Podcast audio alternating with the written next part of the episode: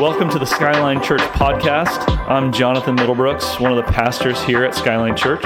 Skyline is a worshiping community, a disciple making community, and a generational community.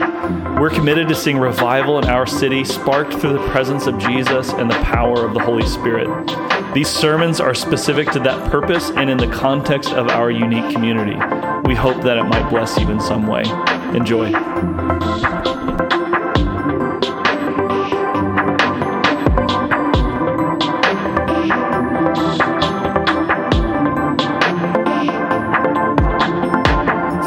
Are back in the book of Second Timothy. Um, if you've got your Bible, open to Second Timothy chapter 2, verse 8.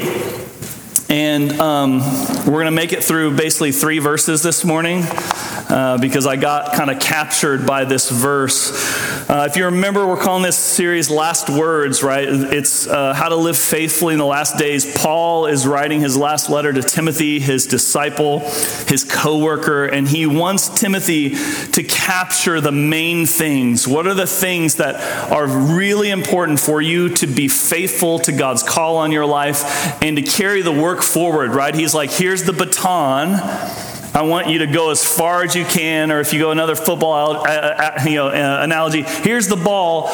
Make as many yards as you can in your life, and then you're going to hand that ball to somebody else. You're going to move the ball down the field. The plot of the story is going to move forward as Paul gives it to Timothy.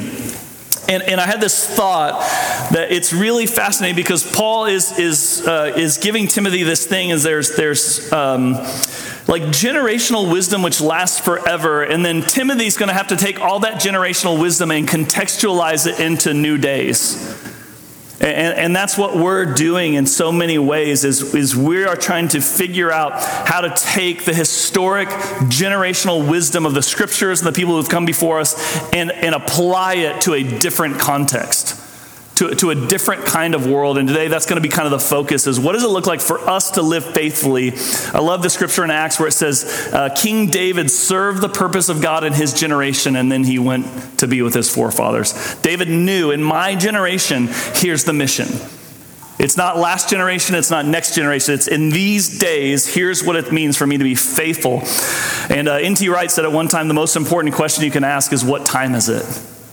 What's happening in the world right now, and how do the people of God respond? What is God doing at such a time as this? And, and I'm sure many of you have hit these points in life where you've had this thought, I have this thought a lot, where, where it's what got me here won't get me there.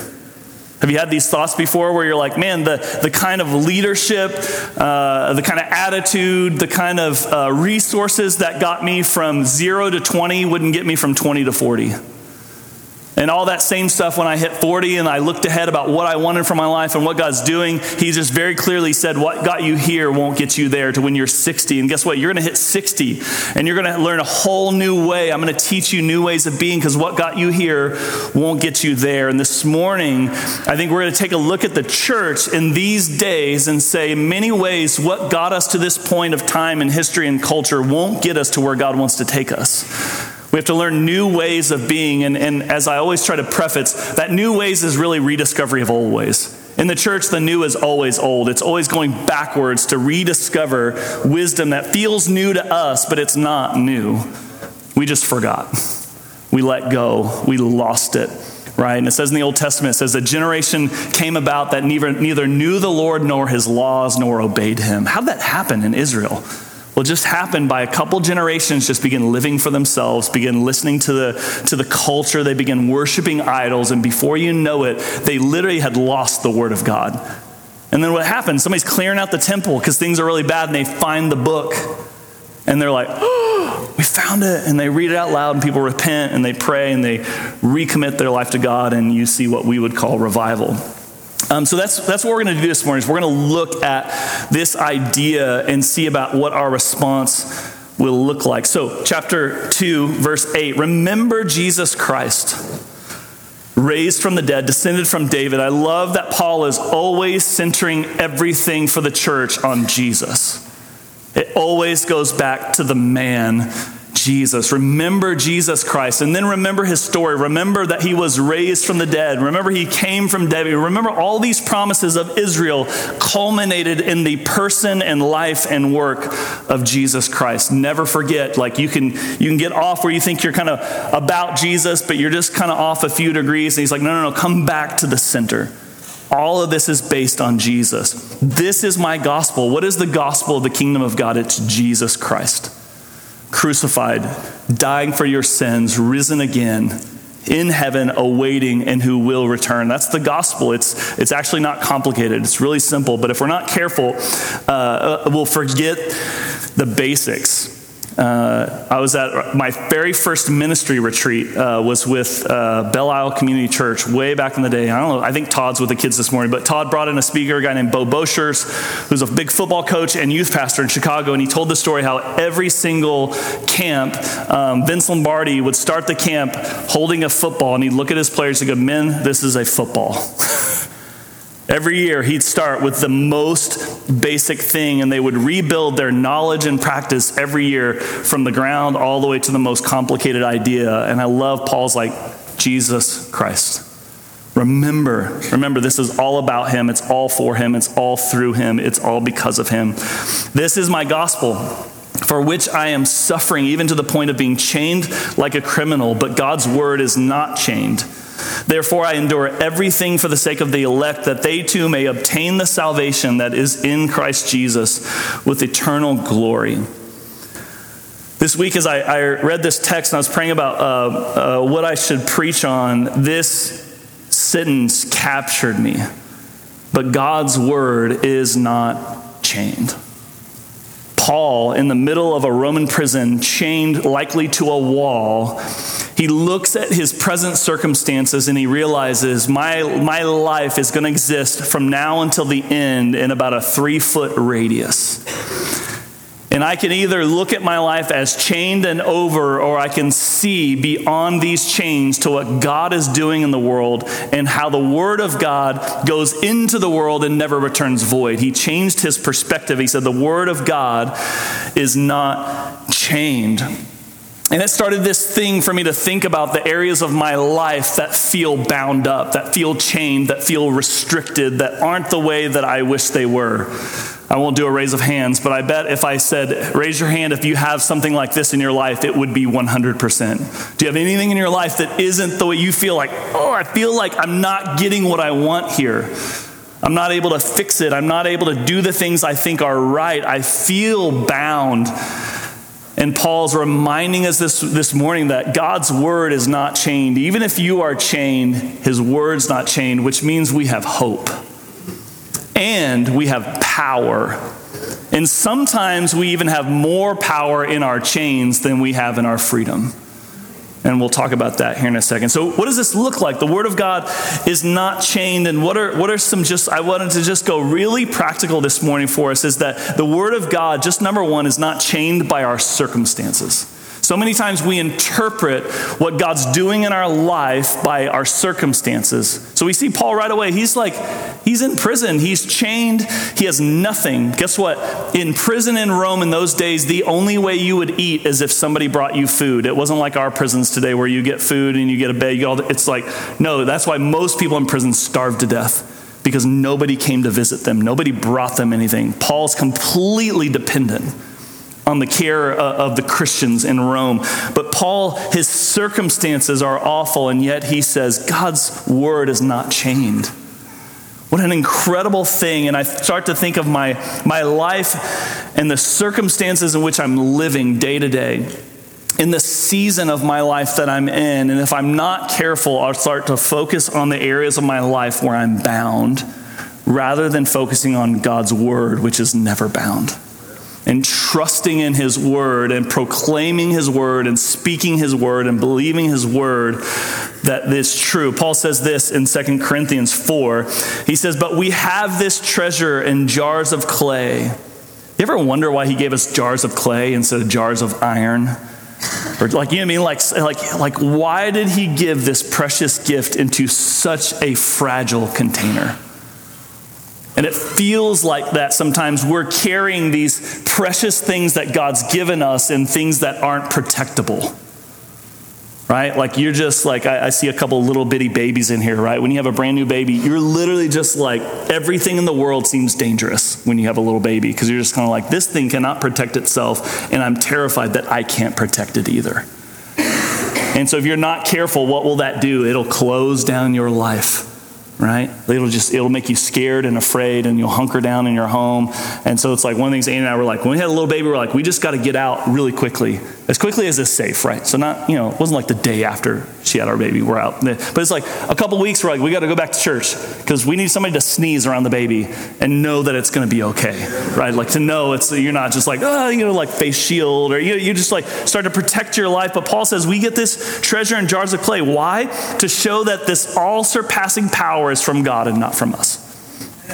If God had made us into superheroes, we would be the hero of the story. We'd be able to protect our own life. We'd be able to fulfill our own purpose. We'd be able to exert ourselves in the world. And who does that sound like? That sounds like Satan.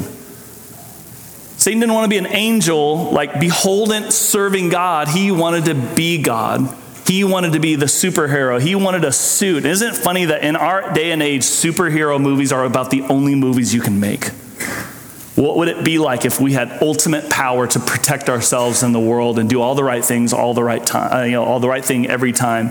But listen to what Paul says. This jar of clay, he says, we're hard pressed on every side, perplexed, persecuted, struck down. He's describing his circumstances in his daily life. What does his life look like? It looks like he's perplexed. He doesn't know what's happening all the time. Right? Even though Paul's like one of the most godly men who's ever lived, he's like, I don't know what God's doing in this moment. I, am perplexed. I'm struck down. I, I got knocked out. I got punched in the face and I'm on the mat and the ref is going one, two, three, and he's not moving. And everybody's like, he's out. He's not coming back. But I love he's like, we're, we're uh, listen to this, we're perplexed, but not in despair. Isn't that what we need today? We need people who can be perplexed but not despairing. I don't know what's happening, but I know God's good. I don't know what He's doing, but I know He's doing something.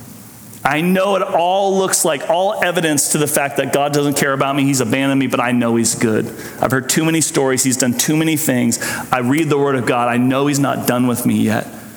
Right? We're persecuted, but not abandoned. I'm not alone. Even though I feel alone, I'm not alone. And the more I speak the truth that I'm not alone, the less alone I feel. Isn't that interesting? The more I read God's word, I proclaim these things over my life, I start to feel his presence. But if I speak aloneness over my life, what do I feel? I feel alone.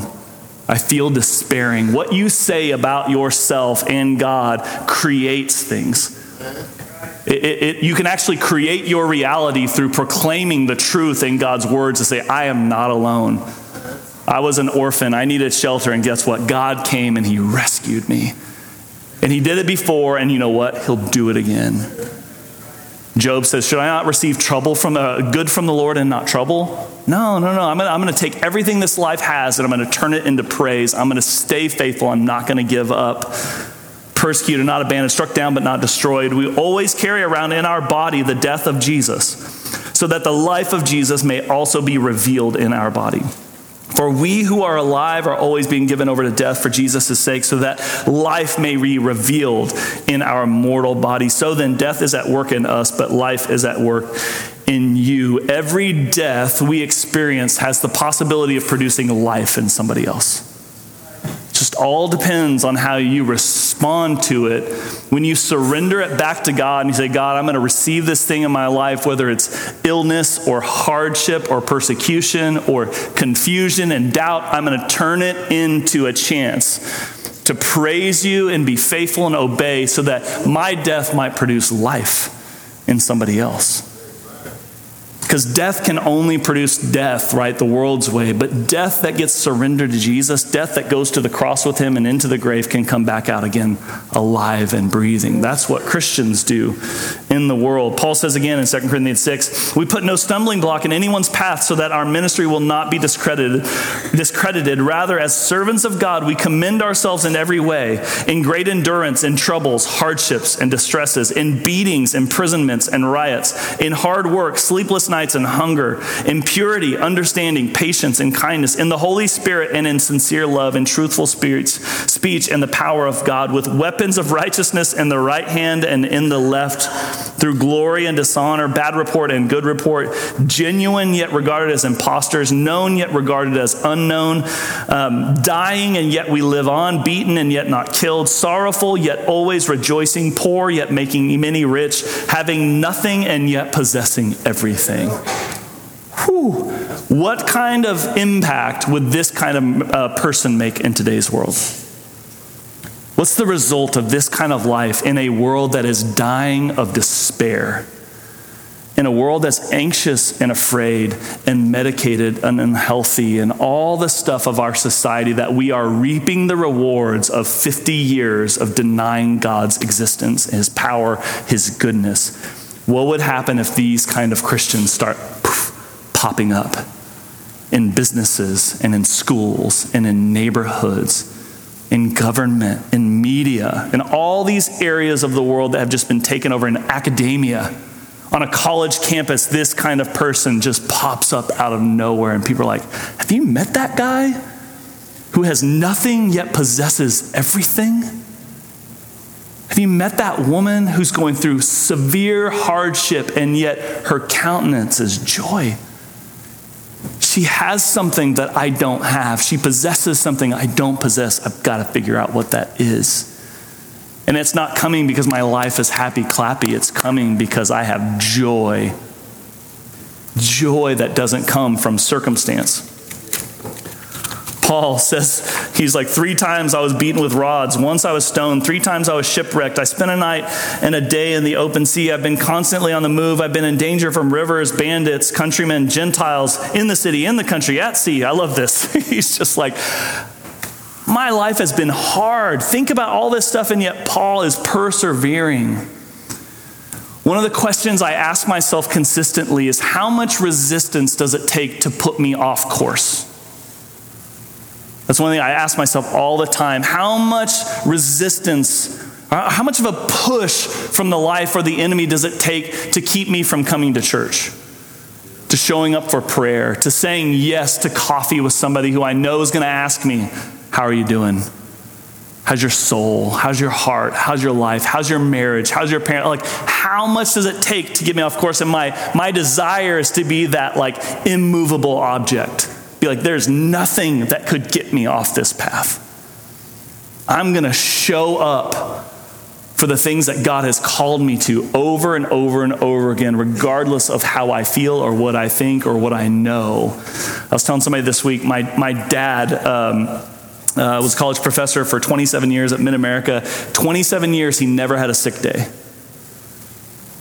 I just want you to consider that 27 years he never missed work. And that was while he was refereeing six to seven nights a week to make extra money. Just day after day after day, the grit and toughness to show up for life. In thick and thin, in good and bad, in illness, like with, with sometimes very little to show from a, like an American success prosperity idea. And yet he just said, I'm going to keep showing up for my life.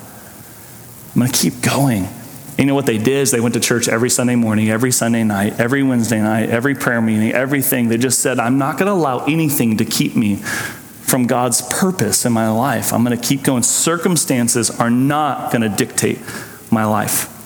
So your circumstances today are either opportunities, uh, uh, or they are opportunities for gratitude and glory. So the gratitude comes that even when I'm chained, I can say, God, I'm so thankful that you're not chained, that your word isn't chained, that you're not bound by my circumstance, and I'm going to trust you in the midst of this valley. Though I walk through the valley of the shadow of death, I am not going to be afraid. I'm not going to feel fear evil or any enemy. I'm going to trust the Lord. Humble yourselves, therefore, under God's mighty hand, that he may lift you up in due time. Humility says, God, you get to choose when these chains come off. I'm not going to spend my life trying to do everything I can to get out of every situation I can that's painful or confusing. I'm going to trust you. I'm going to do all the things I know you ask me to do. But I'm just going to humble myself because when God exalts you, guess what? No one can take you back down. When you exalt yourself, when you build your own platform, when you raise yourself, guess what? There are going to be people just, just chopping that thing constantly. When God lifts you up because you've been humble, like you're not going to get taken out at that point. Or I would say if you do, it's because he's like, okay, now you're going to go back down and you're going to humble yourself again and you're going to go back up. But it's all because of his work where you just go, okay, okay, I trust God. If I need to decrease in this season, I'll decrease. If you want me to increase, I'll increase. I'm just watching for you. But the word of God isn't chained by your circumstances. One of the things Annie and I worked really hard on, we had had twins. Any, uh, some of you in here have twins. And when you have twins, a really interesting thing happens, which is everyone who's had twins before you comes to you and tells you all the horror stories of having twins. And you're like, you realize this isn't that helpful because we can't get out of this. This isn't like we're going to buy a house and we've got a, like, a, little bit of chance to like back out. You're like, we're having twins. And so we, uh, we kept getting all this stuff. And finally we sat down and I was just like, Annie, and, and if you know Annie, you know that she prayed for twins. So this was an answer to prayer that we had twins that I didn't think that prayer was going to be answered, so I didn't pray against it. Turns out. So I was just like, all right, Lord, whatever you know. So then we got, I was like, okay, so you prayed for twins. God answered in a really cool way, and we've got tons of stories around that. And I said, here's what we're going to do. Everyone's told us this is going to be terrible, it's going to suck, it's going to be so hard, you're never going to sleep, all this stuff. And I said, we're going to make a commitment. We will never complain about having twins. That's our commitment. We will never complain to another person. We'll support each other. We'll pray. We'll love our kids. And we're just going to we're going to work hard. And you know what? It was the easiest transition we had. Going from three to five children was the easiest one we had.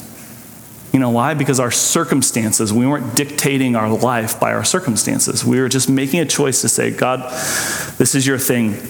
So, an interesting thing is happening. I watched a, a, um, a, documentary, I don't know, a year or two ago, and it was very popular in a certain stream of conservative Christianity.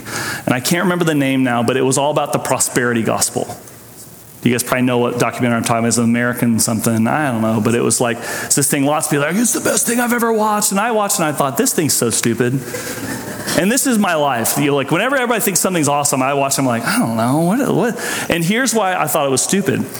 It's because it was a documentary made for all the people who already agreed with it. It was like, hey, can I make you a documentary that make you hate the people you already hate? And you're like, yeah, that sounds awesome. I'm like, this doesn't because all these people had rejected that form of prosperity gospel. The kind which is like televangelist, send your dollar in, you'll get an answer prayer, all this stuff. They'd, they'd already rejected it, so it just felt like to me like kind of piling on, and I was just kind of like, I didn't make this much sense. And then I read about another kind of prosperity gospel, and I thought, if these people watch this one, I would be super impressed. Because Mark Sayers described this. He says, you know, the prosperity gospel is garishly hawked by televangelists, where we subtly imbibe the, um, whereas on the other hand, we, Many of us are at danger of subtly imbibing uh, the implicit prosperity go- uh, gospel through, consumer, through consumerism and advertising, but also through viewing the lives of other Christians who seem to be leading amazing, meaningful, pleasure filled lives. In a church that has pursued the strategy of cultural relevance, we only have to trawl through our Instagram feeds to find pastors, believing musicians, artists, authors, and activists who seem to live incredible lives. These people seem to have the best of both worlds. They follow Jesus and get to travel, live in cool neighborhoods, hang with interesting people, have incredible marriages, or rock the single life and connect with the most amazing people, the more we view this, the more uh, a belief inside of us rises. The belief is that if we do the stuff of Christianity, read our Bibles, help the poor, worship passionately, move the sound equipment without groaning, we will get a slice of the awesome Christian life.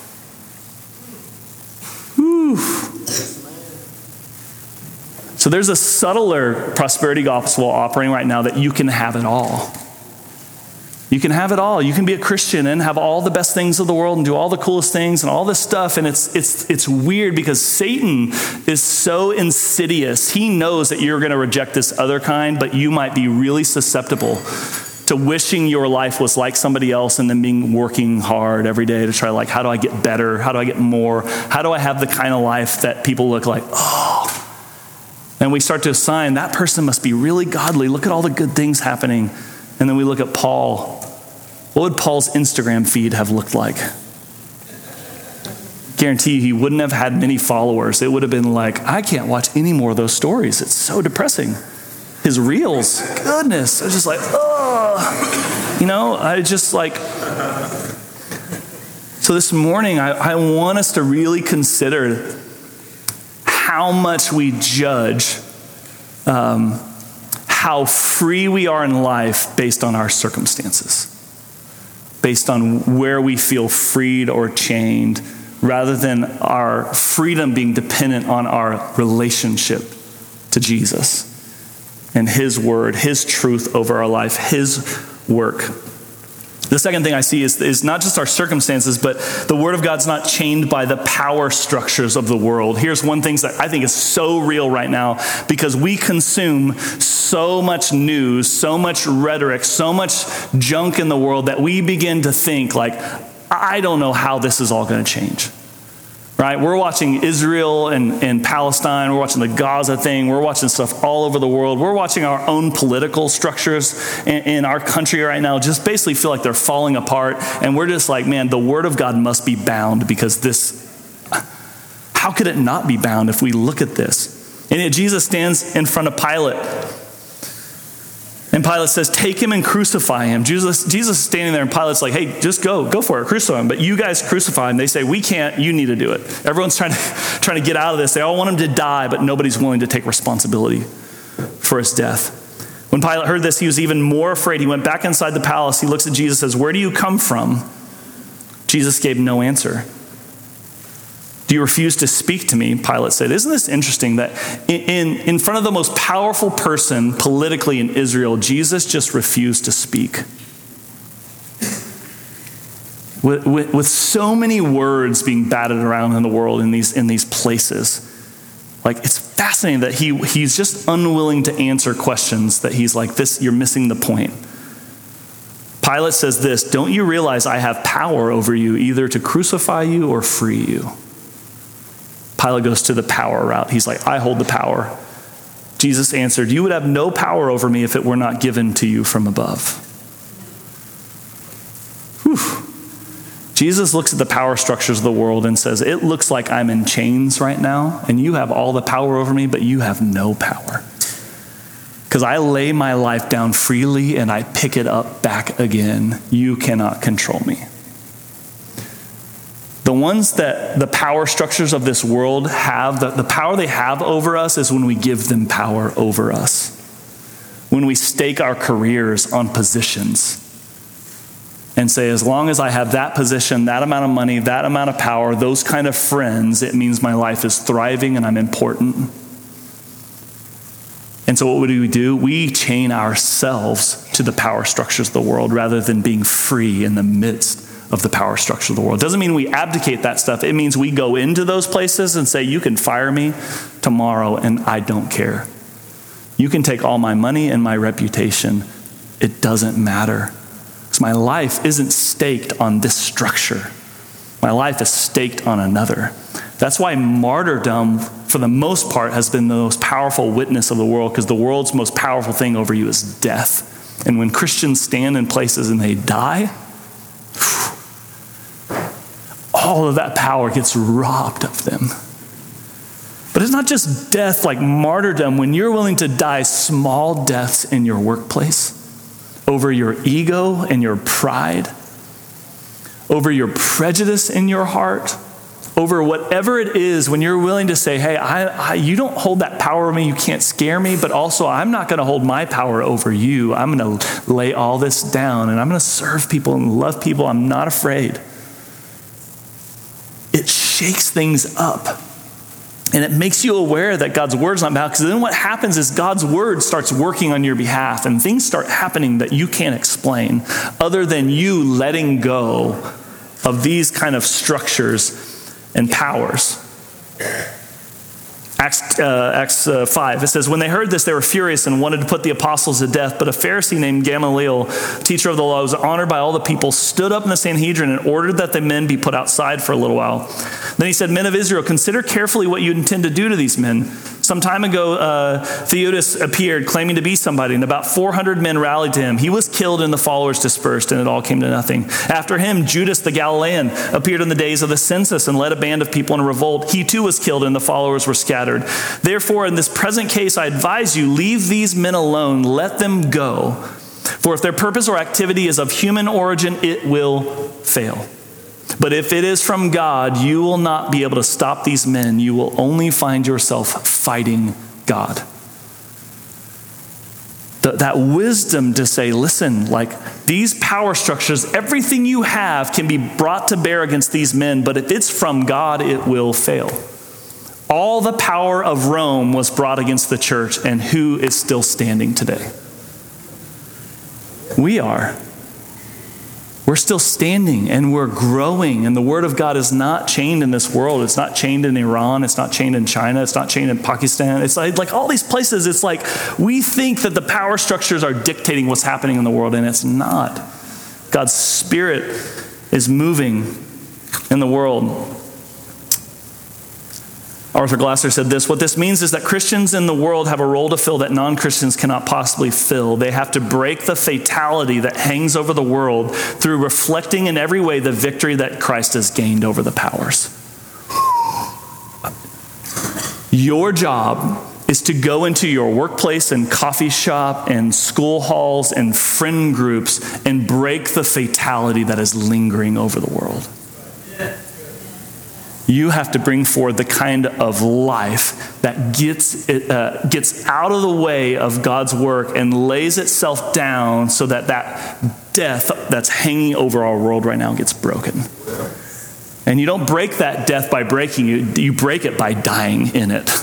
Jesus said, Come to me and die. Pick up your cross, follow me. I love that, that reflecting in every way the victory that Jesus gained over the powers. You are to be a sign of the new covenant, a demonstration that the new order has entered the world, giving meaning, direction, and hope to history. Not just to your private life, to history. The work of Jesus, the new covenant, is, is coming into history, into real families and real lives, into government and schools and all these places. He wants to have his say in every area of life. He's like, I want it all. I died for it all, not just for your little personal relationship with me so you can hide in the cupboard. No, no, no. I want it to go out into the world. And yeah, you might suffer, you might get fired, you might lose everything, and yet gain everything you've ever wanted. It's incredible. This is the gospel. So this this work, right, is is in the church. Uh, Sayers, I've been working through his book. In the church, what we're doing is we're trading superficiality for depth. So, guys, this is deep work. This isn't easy work. This isn't like self help. This isn't like, this is, is, is we want to trade superficiality for depth. And he tells a story of a um, I can't remember if it's a Planet Earth documentary or it's, uh, which one, it's a nature documentary. You know, the British guy you know his voice. If you've watched any nature documentary, David Attenborough, you know this guy's voice. You're just like you want him just like to read you the Bible every night because you're just like, oh, it's awesome. Um, and so it, it, shows this forest. This tree falls in the forest, and when the tree falls, it takes out a bunch of other trees. It starts to rot on the forest floor, and it creates the possibility for something new to grow. And that's what's happening right now in America. The, the kind of institutional church, all the agreements we had, all the stuff that used to go on has, has kind of fallen. And, and it says what happens when that tree falls is these plants shoot up really quickly. And they've got big, broad leaves, and they take in all the sun, and you think, oh, look at this. But those aren't the things that are going to last uh, because they, they popped up too quickly. And he, and he says, and all this stuff, that, that thing pops up, and then this vine pops up and starts to wrap itself around it and chokes it out. Does that sound familiar? Sound like the parable Jesus talks about, where, where these things grow really fast, and then the world, the, the, the cares of this world, the pride of life, the lust of life start to choke it out. And he says, in the midst of all this, all this is happening, and they're doing like a time lapse, and then all of a sudden, on the side, the shoot comes out. It's the, it's the last one in the race, and yet it starts growing, and this thing grows into this massive tree. And it says the huge tree wins the race by doing something counterintuitive. While others fight for space, air, and light, it goes underground. And this is what it feels like is happening right now so much in the church. Everyone's fighting for space and air and light. Everyone's trying to respond really quickly and say, let's get relevant again. Let's, let's work things up. Let's, what, what's going to happen? And he says, this tree is underground. While the others head upwards, pushing through the surface, it goes deep. while the others pursue visibility at the expense of stability. Have you, can you feel that right now in the church? Where it feels like we have lots of visibility of famous pastors and preachers and platforms, but it all feels really unstable. Which is why so many are falling in these days, is because the thing they built couldn't sustain the resistance that our culture is coming at us with. The deep underground foundations grown by the tree ensure that it's connected to deep and unseen sources of water, nutrients, and life. Whew. Once these are secured, growth can then happen. The tree is willing to lose the initial battles in order to win the war. In this culture, which corrodes and seduces us, which erodes commitments, faith, and covenant. And you need to hear that this morning. This culture erodes our commitments and our faith and our covenant. And it does it through consumerism and materialism, through sports, through busyness, through love of money, through all the stuff. It is eroding our commitments and our covenants and our faith. In this culture, we need to be like the tree. The response to a culture built on superficiality, which reduces the world to a, sh- a shallow secularity, the response is depth. We need sources of life and sustenance not found in the adulation or respect of the public, in this culture, which rips at roots, which tears foundations, we need depth, we need roots, and we need foundations. As churches, we need to move to a strategy of rebuilding. I had a picture one of the early Wednesday nights in here that what we were doing is we were standing on the rubbles, on the foundation of the church, and God was saying, hey, pull all that out so we can get new foundations that can stand in this world. And those foundations for us were a culture of worship and prayer where God is everything. And we don't have cool strategies and techniques and lights and amazing people. We have people who are faithful and committed and loving and kind and who love his presence. They love the first commandment, which says, Before you do anything else, love me with your whole heart, mind, soul, body, and strength. And if you don't get that, don't even try to go love your neighbor because you will die trying. Because it'll be about you, not about me. So love me. So in the, in the church, we trade superficiality for depth. In the world, we trade rele- uh, relevance for resilience. What you're seeing is if you're trying to be relevant to the world, you are not going to have a long shelf life. Because you're trading things you don't know. How many of you had had a kid who comes home where they traded a really valuable sports card for a, for a, uh, for not a valuable one? I, I, guess the way we raised our kids, they're just too kind. And they're like, Dad, I look at this card. I'm like, you traded what? I'm like, I'm calling that kid's parent. We're getting that card back. That thing's worth $50. This one's worth 50 cents. But it's like sometimes in these days in our culture, we're trading things because we don't yet know the value of them. We're trading commitments across things where we think, oh, this is no big deal. It's going to be fine because everybody else is doing it. And we don't realize how important the things the people in front of us, before us, did.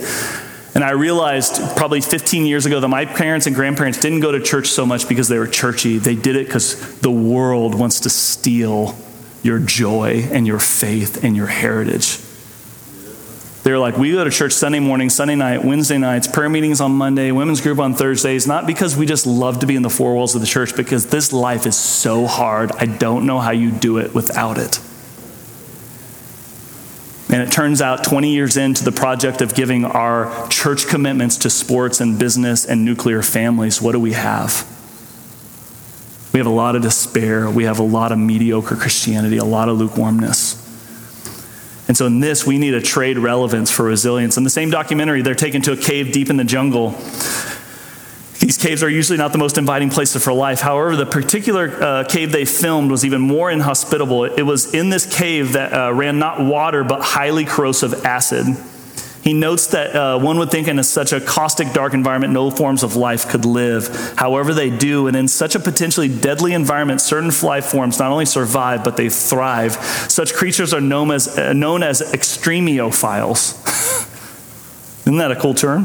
The term covers a wide degree of species that are able to exist in extreme temperatures, live at great depth of sea, and exist in arid deserts. They have the ability to withstand huge environmental pressures and flourish. He says, As I watched the series, this term clicked with me. It captured a kind of disciple I know was needed in today's culture. Researcher Margaret Wheatley discovered that even in the most dysfunctional and toxic of workplaces and environments, a certain kind of person and leader could be found. These people were not affected by their environments Wheatley noted that their ability to thrive in caustic environments was linked to their ability to find a sense of meaning outside their environment. In a caustic, corrosive culture, which causes us to question and doubt our commitments, we need these kind of disciples, disciples who are resilient. Have you ever met somebody who has joy in the midst of struggle, who stays calm in the midst of intensity? You ever been in a meeting where people are getting intense, they start yelling, somebody's in there just like chill and relax, and you're like, what? Who are you? What's happening to you? Right? Uh, you, you, you've got to figure out how to live in a, in a place where it is highly oppositional.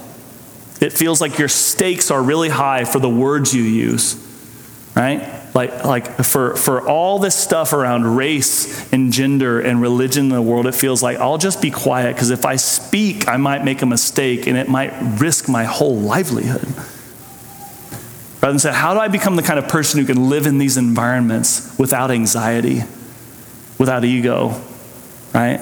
Who can like be calm because my life is tethered to a reality where there's, there's no risk to, to my real life. My citizenship in heaven, my value, my worth, Jesus settled it on the cross. I don't need these things. I can be here in the Christian life. And today I think we need disciples who are resilient and deep. The last one, and, and we'll, we'll wrap up, is that the Word of God's not chained, it's not bound um, not only by our power structures in this world or your circumstances, but also in your ability to fix yourself. I think this is really key. Is I think in today we hear so many voices about how you can fix your life, about how you can sleep better, work out better. I mean, you just get on uh, Twitter. I don't know how many you're on Twitter or YouTube or whatever. There's just like a guru for every part of your life right now. If you do this, you'll sleep better, walk faster, work harder. You know, it's like all these things. It's like take this patch, puts this thing, and connects to your iPhone. You'll ding. I mean, it's just like this whole thing is about you can maximize your life, and the key there is you. You can live in a way that makes your life better than everyone around you and makes you the envy of all these people, and you're going to fix yourself. And you know how you're going to fix it? By adding all this stuff to your life and trying really hard to fix it. And it turns out it doesn't really work that way. Paul says this To keep me from being conceited because of these surpassingly great revelations, there was given me a thorn in my flesh, a messenger of Satan to torment me. Three times I pleaded with the Lord to take it away from me, but he said, My grace is sufficient for you. My power is made perfect in weakness. Therefore, I will boast all the more gladly about my weaknesses so that Christ's power may rest on me. What do you think Paul would think of Instagram after you read that statement? Can we just have like an honest conversation? What if this week you turned your Instagram to boast about your weaknesses, to make public confession of your sins? Because what is Instagram? It's your highlight reel. It's to prove to everyone in your life how good things can be in your life, and it's to deflect all the pain that's happening in the world and in you. And you know how you're addicted to somebody something? This is how you know you're addicted to something is how much resistance you give when people ask you to give it up. It's amazing when I'm like, why don't you just give that up? They're like, oh, I, I get this laundry list of, of how good social media is and how great Netflix is and, and all this stuff. And, and I'll just tell you, friends, the more I give that stuff up, the happier I am. And it's not because it's all ultimately evil, but it, it, it's because there's a lot of evil in me, and those things capture that stuff and it works into me. And the more I get rid of that stuff, the more there room there is for family and joy and focus and worship and being outdoors and staring at a tree rather than staring at a screen. It was amazing how much God talks to you when you stare at trees. And how little he talks to you when you stare when you do this. Right?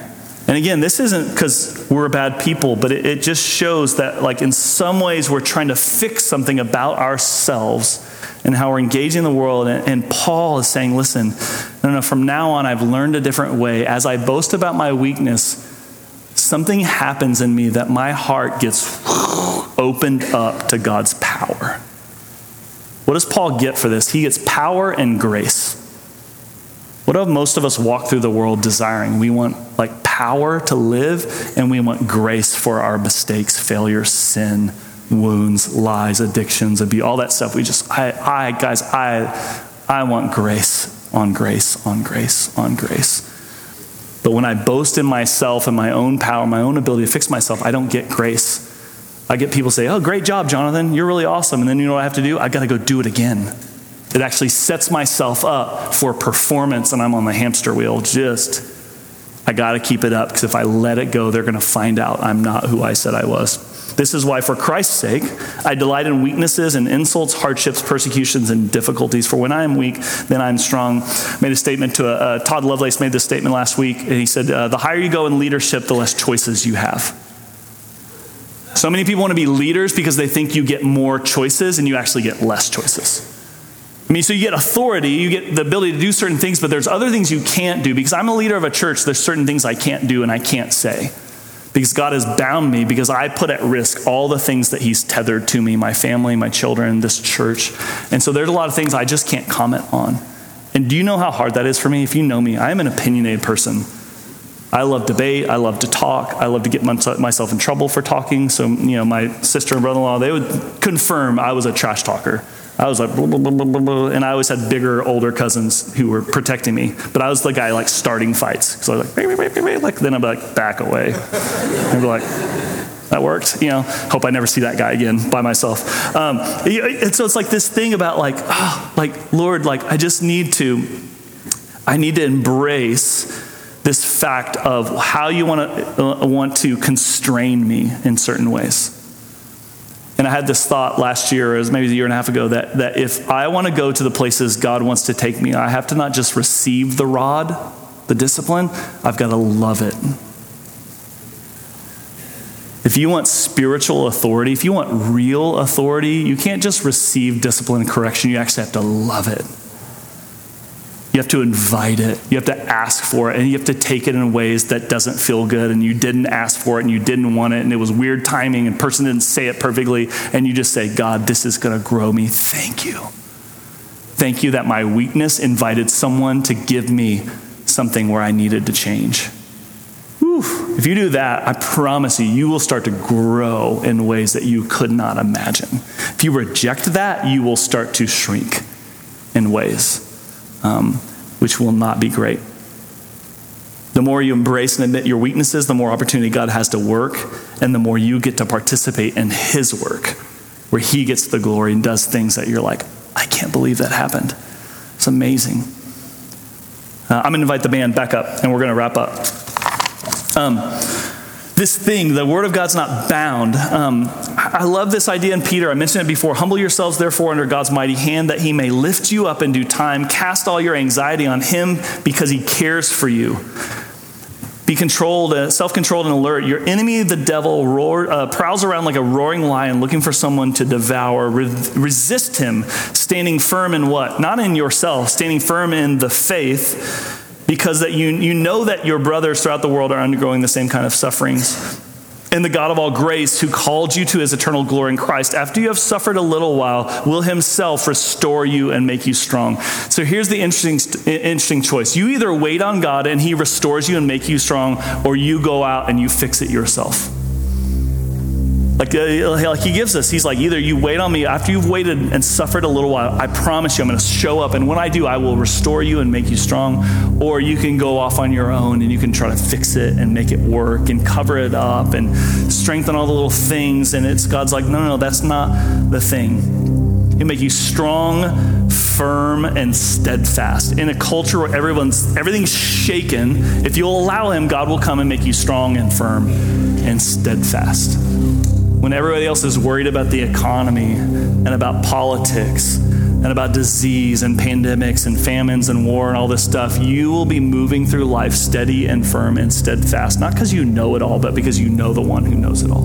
You know the one who holds all the power, and you trust him. And here's the fascinating thing when he says the word of God is not chained, it just uh, triggered in the prayer room, so let me pray this, but Jesus is the word of God.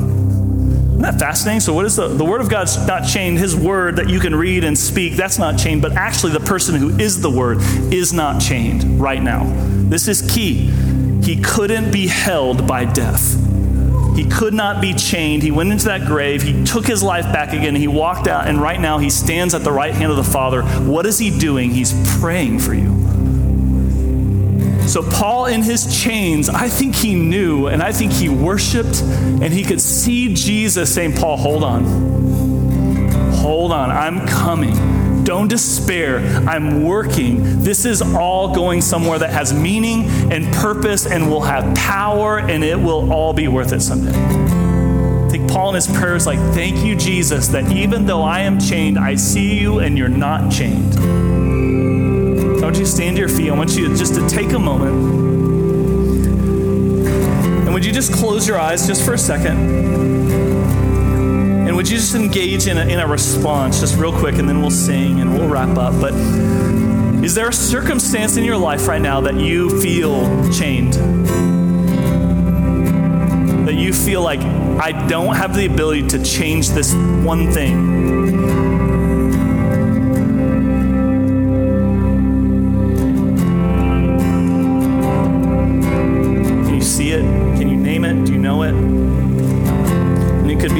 Finances, or it could be around your children, it could be around your parents, it could be around a conflict with someone, or a dating relationship, or your school, about your future vocation, and you're like, I just feel bound and I don't know what to do. If you, like, in your mind's eye, if you could, like, picture that thing, if you could almost, like, see it, then can I just encourage you with your eyes closed, like looking through the Spirit, can you look past that thing and can you see Jesus right now standing in the throne room at the right hand of the Father? This mediator who lives to make intercession for you, who broke the bonds of death, who ransomed you. Can you see him?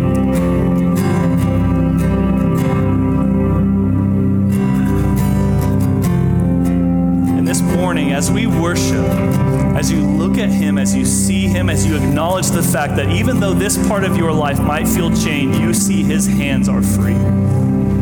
He's not chained.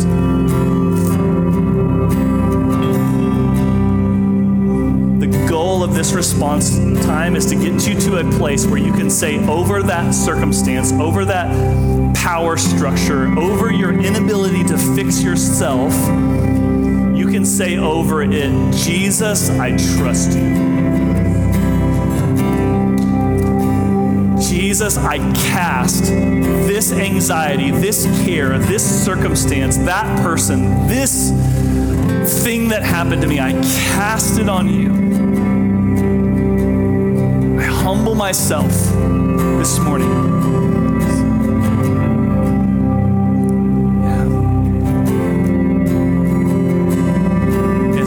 Jesus, in all things this morning, we desire to trust you, to lay these things down, to receive the bonds that we may have that you haven't fixed yet, and trust you with them.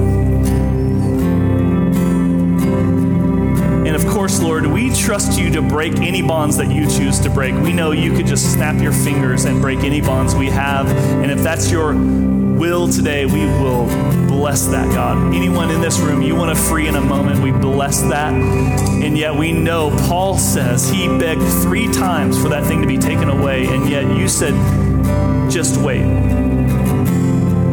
My glory and my power and my grace is working its way into you through that thing. So don't remove it yet. Don't overstep. Look at me. That's what I feel like he's saying this morning. Look at me. Look at me. Look at my face. I'm not scared. I'm not disappointed. I'm not anxious or worried. Look in my eyes. Look at my face. What do you see?